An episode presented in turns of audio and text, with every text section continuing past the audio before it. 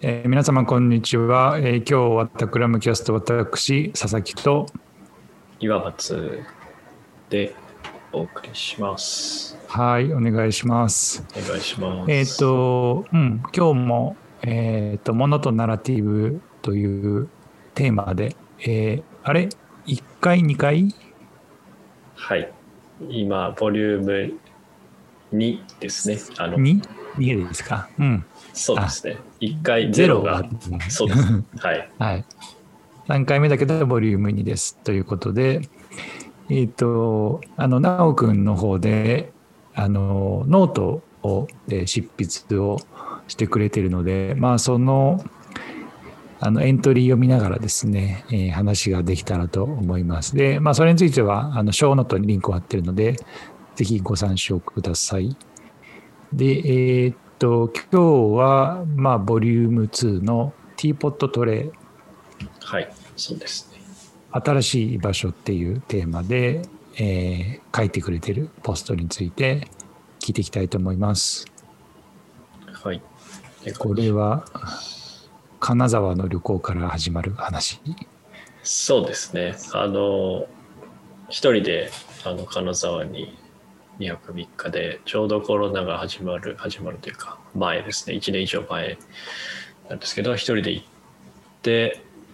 まあ、そこで買ったのが、あの、ティーポットと、まあ、木のティーポットとで、ティーポットとでというか、急急須本、急須を置くための本なんですけど、なんかそこの出会い方も面白ければ、まあ、今の使い方もあのなんかこう掘りがいがあるんじゃないかっていうところでピックアップしたものですね。なんかいろいろ金沢って結構こうなんですかね小さくまとまった町ってありながらこう店主一人で切り盛りする小さなセレクトのショップであったり古道具屋さんっていうのもいくつかあってまあ、それを回りつつやっぱこう一人の醍醐味としてはこう店主の方と喋りつつ あの選ぶみたいなところはあると思うんですけど。なんかこう、まあ、本題に入る前にというか、まあ、その一例で僕結構思い入れがあったのがこうチェコとドイツのヴィンテージをセレクトしている店舗さんが、まあ、金沢にあってなんかそのセレクトってあの東京でもあんまりないとは思うんですけど金沢でそれに出会うみたいなのもすごいなんか面白くて。なんかチェコのデザインみたいなとこはそんなにあの僕自身あの知ってるところは少なかったんですけどなんか店主の方と話しているとなんかこう国の情勢だとか隣国とのあのつながりでデザインの影響をだいぶ受けてるみたいなところがあって、まあ、チェコとドイツのセレクトっていうところでなんかチェコキュビズムって呼ばれているような、まあ、幾何学なんだけど、少し表情があるようなデザインと、まあ、バウハウスのミニマルなものがこう共存している店舗っていうのは結構面白くて面白い。え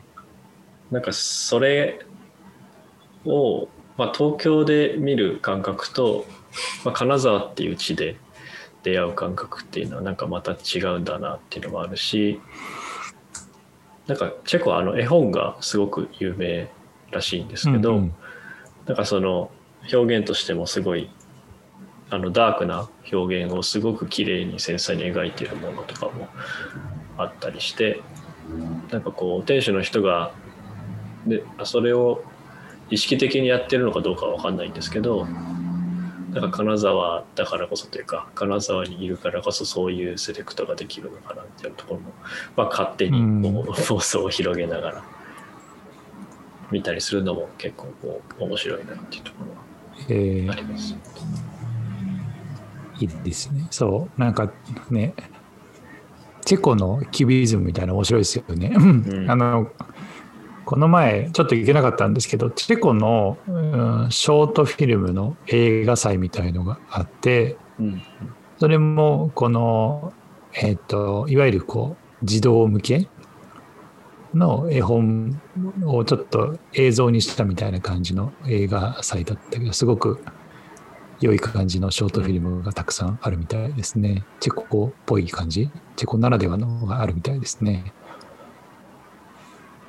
なんかあのいいですよね。そのなんていうのかな。ずっと昔から歴史があるっていうよりかはその国として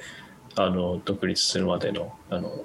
年数が短いだけれども、まあ、そこに至るまでの変遷っていうところが結構如実に出てたりだとかうんうん。なんかそれを感じれるっていうのがすごく面白いですよね。デザインを見る視点として。うん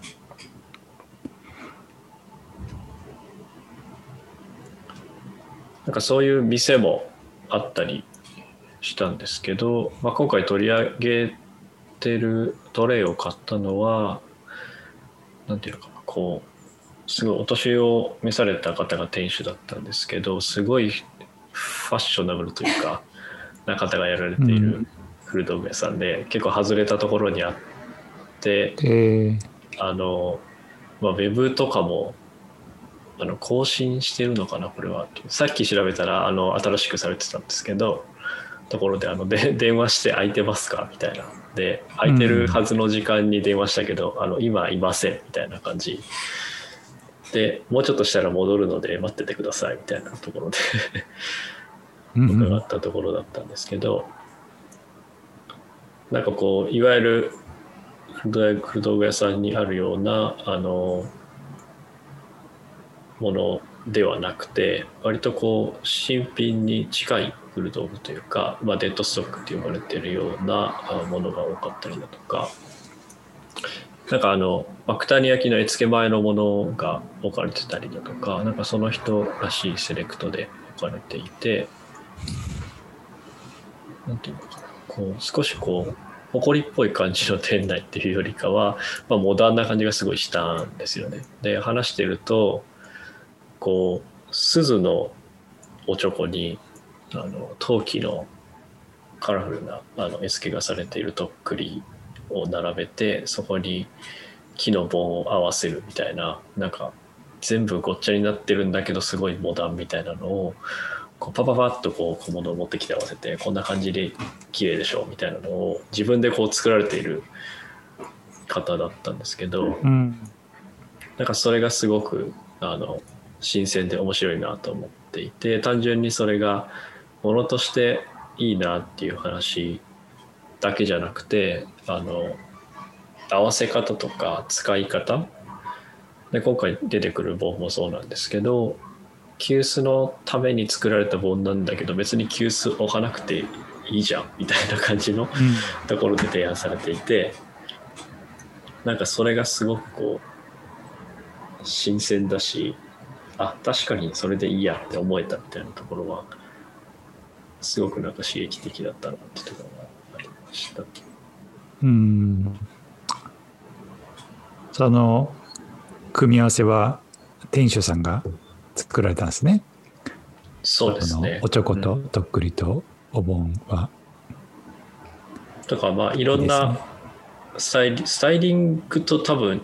言う、まあ、本人も持ってないだろうし、うんうん。あの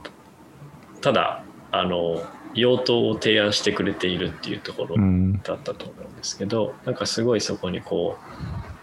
うナラティブの可能性みたいなところを感じてその、まあ、急須本からしたら主である急須はもうあのないんだけど、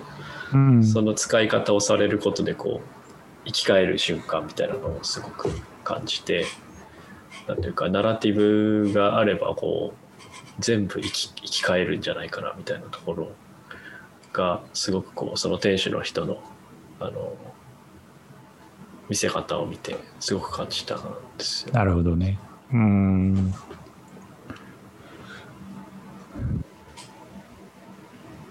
そこで直くんが買ったのが、そうですねあの木の昨日単なる木の急須のうん。円形のやつなんですけどうん。なんかこの時は別にあのうちに急須もないのであの用途は特に決めずな、まあ、ただトレイだったらまあ何かに使えるだろうっていうところで買って帰ったんですけど買って帰ってみると、まあ、僕もびっくりだったんですけどあのキントさんで買ったガラスジャグとサイズが全く一緒っていう。うん。なんか奇跡みたいなところが起きて。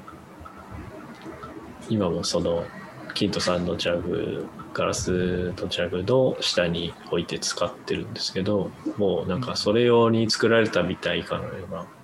あのフィットする感じがあって、うん、なんか用途を決めて買わなかったからこそその驚きが2倍3倍にもなるみたいなところは面白いなと思いつつ、うん、まあ僕ちだったからそうなったんであって他の人の家に行けば多分違うものになるみたいなのも、まあ、それはそれで面白いなっていうところを書きながら思っていた感じですね。ねいいですね。読む確かに。でちょっとこの金とのガラスジャグの下に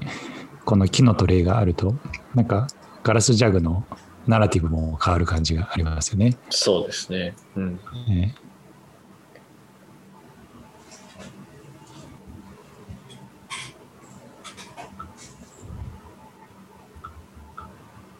これは、なんか、このガラスジャグの下には、それまでは何を置いてたんですか？あ、何にも置いてなかったんですよ。うん。なんか、まあ、なんていうのかな。とまあ、よくテーブルに置くような布みたいなところを置いたりみたいなところはあったんですけど、うん。なので、なんていうかな、探しているわけでもなかったっていうのもあって、うん。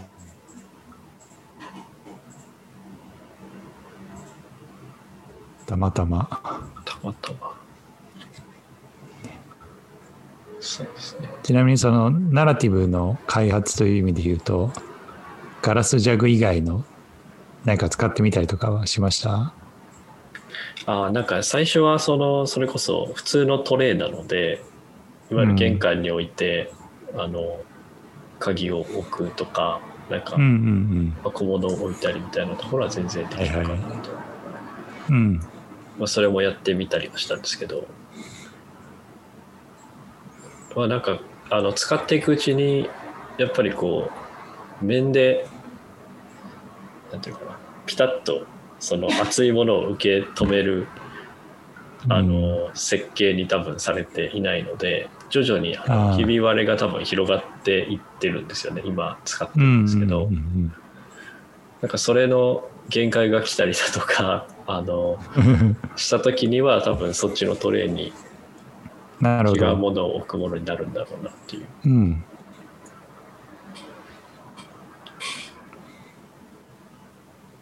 気がしてますね。なんかいいそうですね。なんか、これやっぱり思うのは、もしそのガラスジャグのトレーとして何かをあの売られていてそれを買ってもしそのトレーが壊れてしまったとこを考えると多分違うその変わるものを買わなきゃいけないし壊れたものはもう使えないよねっていう話になるかもしれないんですけど、まあ、そもそももうあの今ですら仮の居場所みたいな元の用途ではないのでそこにあるっていう状態だとすると、まあ、ガラスジャグの下で使えなくなっても他で使えるよねっていうようなところは、うん、なんかこう転用しやすいのかなっていう感じたりしました。うん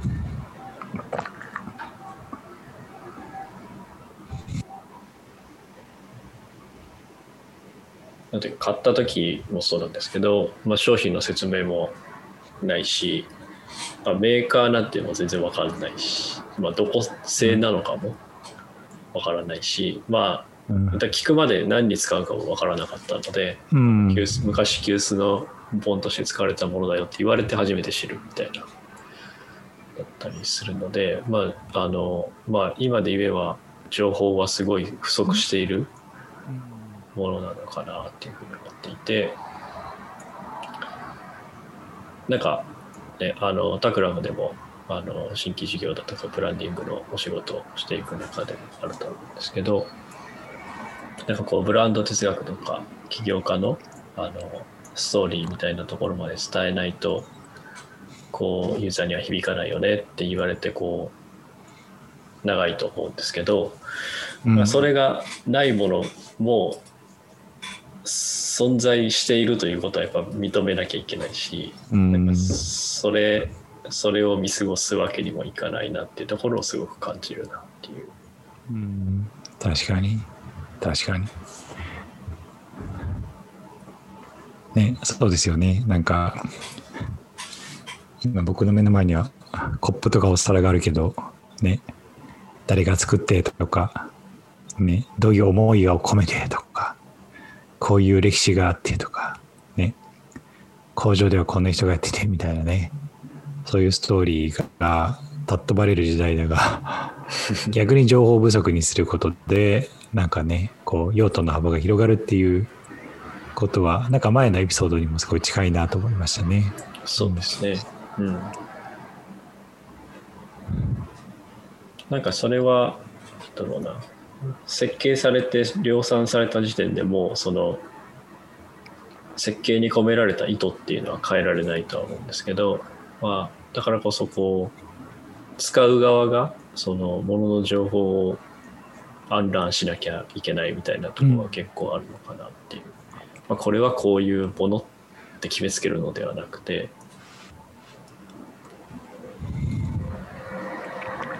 確かに。なんか使い手がものの情報を暗覧するですごく面白い感じですよね。うん。今俺はお皿と思って使ってるけど、お皿であるという情報を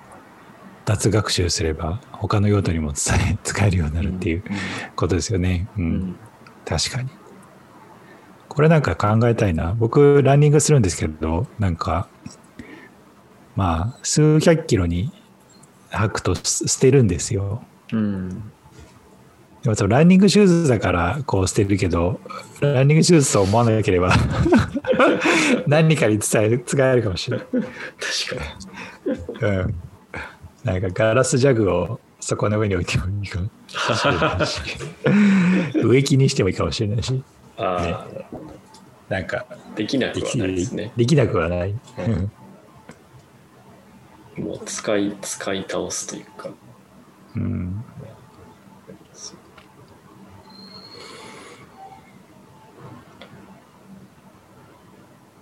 なんかそういう意味で言うとそのアンランしやすい設計っていうのも多分あるんだろうなっていうところはね。あって、うんまあ用途にフォーカスすることで作るデザインっていうのはもちろんあると思うんですけどそのまあアンランしやすいイコール多分まあ普通に考えちゃうとまあ当たり前のことなんですけどあのまあ普遍的なデザインをするっていうところがうんまあそこにつながるとは思うんですけど、まあ、前回のエピソードでも出てたあのミニマリズムからマキシマリズムへみたいなところの文脈でいくと果たしてそうなのかみたいなところも、うんあのうん、考えるべきポイントとしては面白いかなっていうところですね。確かに。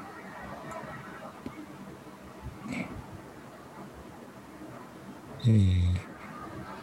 確かに。うん。うん。あでも普遍的なデザイン以外でね、暗覧しやすいのって、ありそうといえばありそうだけどね、なんかいろいろあるかもね。なんかこう、分解しやすいとか、ね、うん直しやすいとか、リペアしやすいとかいうことでね、うん。あるかもしれない。うんうんそうなんですね。なんかその古道具屋さんに並んでるようなものってこう存在価値が結構もうなくなったに等しいというかこう後ろの情報を機能的にはね、うん、ね、うん。風化しちゃってるようなものが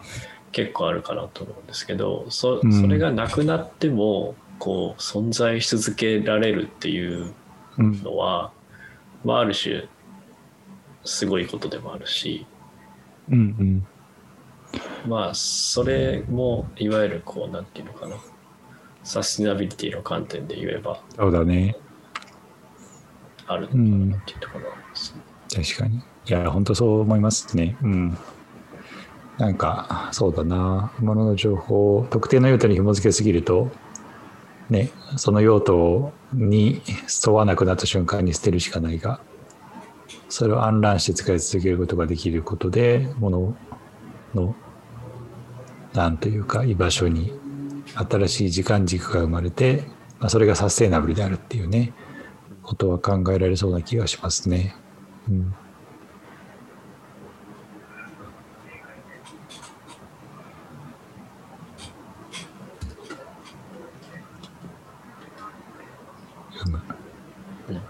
そうか。じゃあ、うん、なんかさっきの話も面白いなと思って、ね、その、何、ガラスジャグの下に敷いてるけども、ひびが広がってきたらまた別のに使えばいいやみたいなね、うん、感じなんで。もう買った時点でね、その用途がオープンになってるから、うん、いろんな風に使えるっていう感じかなと思ってて、ね。これはすごい。だからものを作るっていうよりはどういうふうにナラティブを作るかあるいは作らないか、うん、剥がしていくかっていうことかなと思ってて。そうですね、ね、うん、ストーリーテリングとかコンテクストとかを逆に剥がすことでものの寿命を伸ばすっていうねことを逆説的だけどすごく面白いなと思いましたね。うん、うん、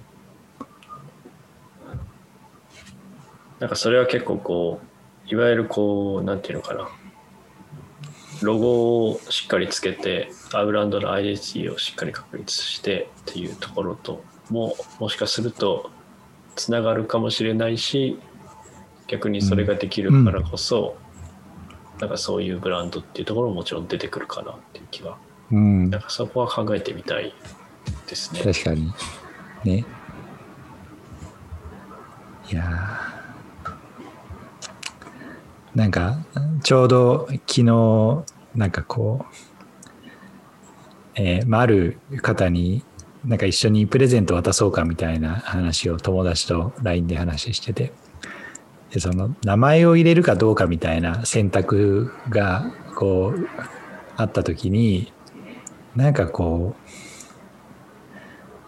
うねそれ消せないかもしれないからなんかこうどうしようかみたいな話で悩んでてさ。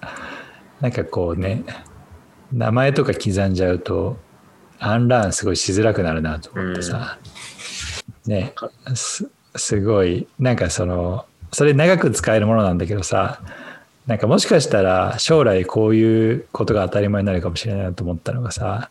なんか名前は自由に変えるとかね。ね、なんかその結婚したら自分の名前変えるとかさなんかこうなんて言ったらいいのかななんかこうなんかこう性別が自由になるかのようになんかこう名前も自由になるみたいな未来がもしあるとしたらなんかその名前がものに刻み込まれてるって未来の人はどう思うんだろうとかなんかそその時一人で考えてたんだけど。ね、逆にそれ渡しづらくなるしなんかね。例えばまああんまそういうのって具体的にはないけど、まあ、女性で言うとね。まあ今女性がまあ性の方を変えがちえっ、ー、と、だけどね、名字が入ってるものって扱い、将来的に扱いづらくなったりとかするかなとか思ったりとか、なんかそんな話をしてました。そんなことを一人で思ってましたね。いや、でもすごいわかりますね。なんか僕もそれつながるのが、なんか 2, 2つくらいあって、一つはやっぱあの昔買ったスーツとか名前入ってるんですけどああこれ捨てるしかないよなってなるとかすごいもったいない。確かに。うん、うん、のもあるし。あとは昔あの展示会なんかこう友達とかと古典的に開いた時にあの記帳していただくじゃないですか。来場していただいた方に。そこにあの結構若い人たちだとかツイッター経由で来られた人とかはあのアカウントの名前書くんですよね。名前じゃなくて、うん、まあ、そっちがもう自分のアイデンティティであるかのようなことだと思うんですけどそうなってくるとこう、うん、名前名入れの名ってその、確かにね。登録上の名前じゃないよねっていう、ね、うん。そうそう。いやそうなってくるとやっぱ変わりますよねその時々に、ね、そう確かに。すでにもう変わってるってことか。だから、なんか名前が、名前が流動的に変わっていくっていうことがすでに起きてるってことかもしれないですね。自分の名前を見るよりアカウント名見る方がね、自分らしいって感じるっていうことがありますからね。うんうん面白い。そのあたりのサービスというか、今まで付加価値だと思っていたものが、そうそうそうありそうですね。ね、確かにね。はい。じゃあ、今日は、こんな感じでですかね。そうです。あはい。りがとうございます。はい。えーそれでは、えっとですね、あの、今日はモノとナラティブシリーズの3回目をお送りしました。えーいつも通りタクラムキャストでハッシュタグつけて送っていただければコメントを返させていただきますので、えー何かありましたらよろしくお願いします。はい。では、なおくん、ありがとうございました。はい、ありがとうございました。